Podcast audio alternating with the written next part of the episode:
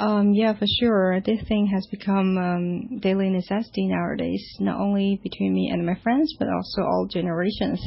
I mean, people connect with each other and check the latest hot issues on this kind of platform, which is very useful and very convenient. You know, like Weibo, WeChat, um, Instagram, etc.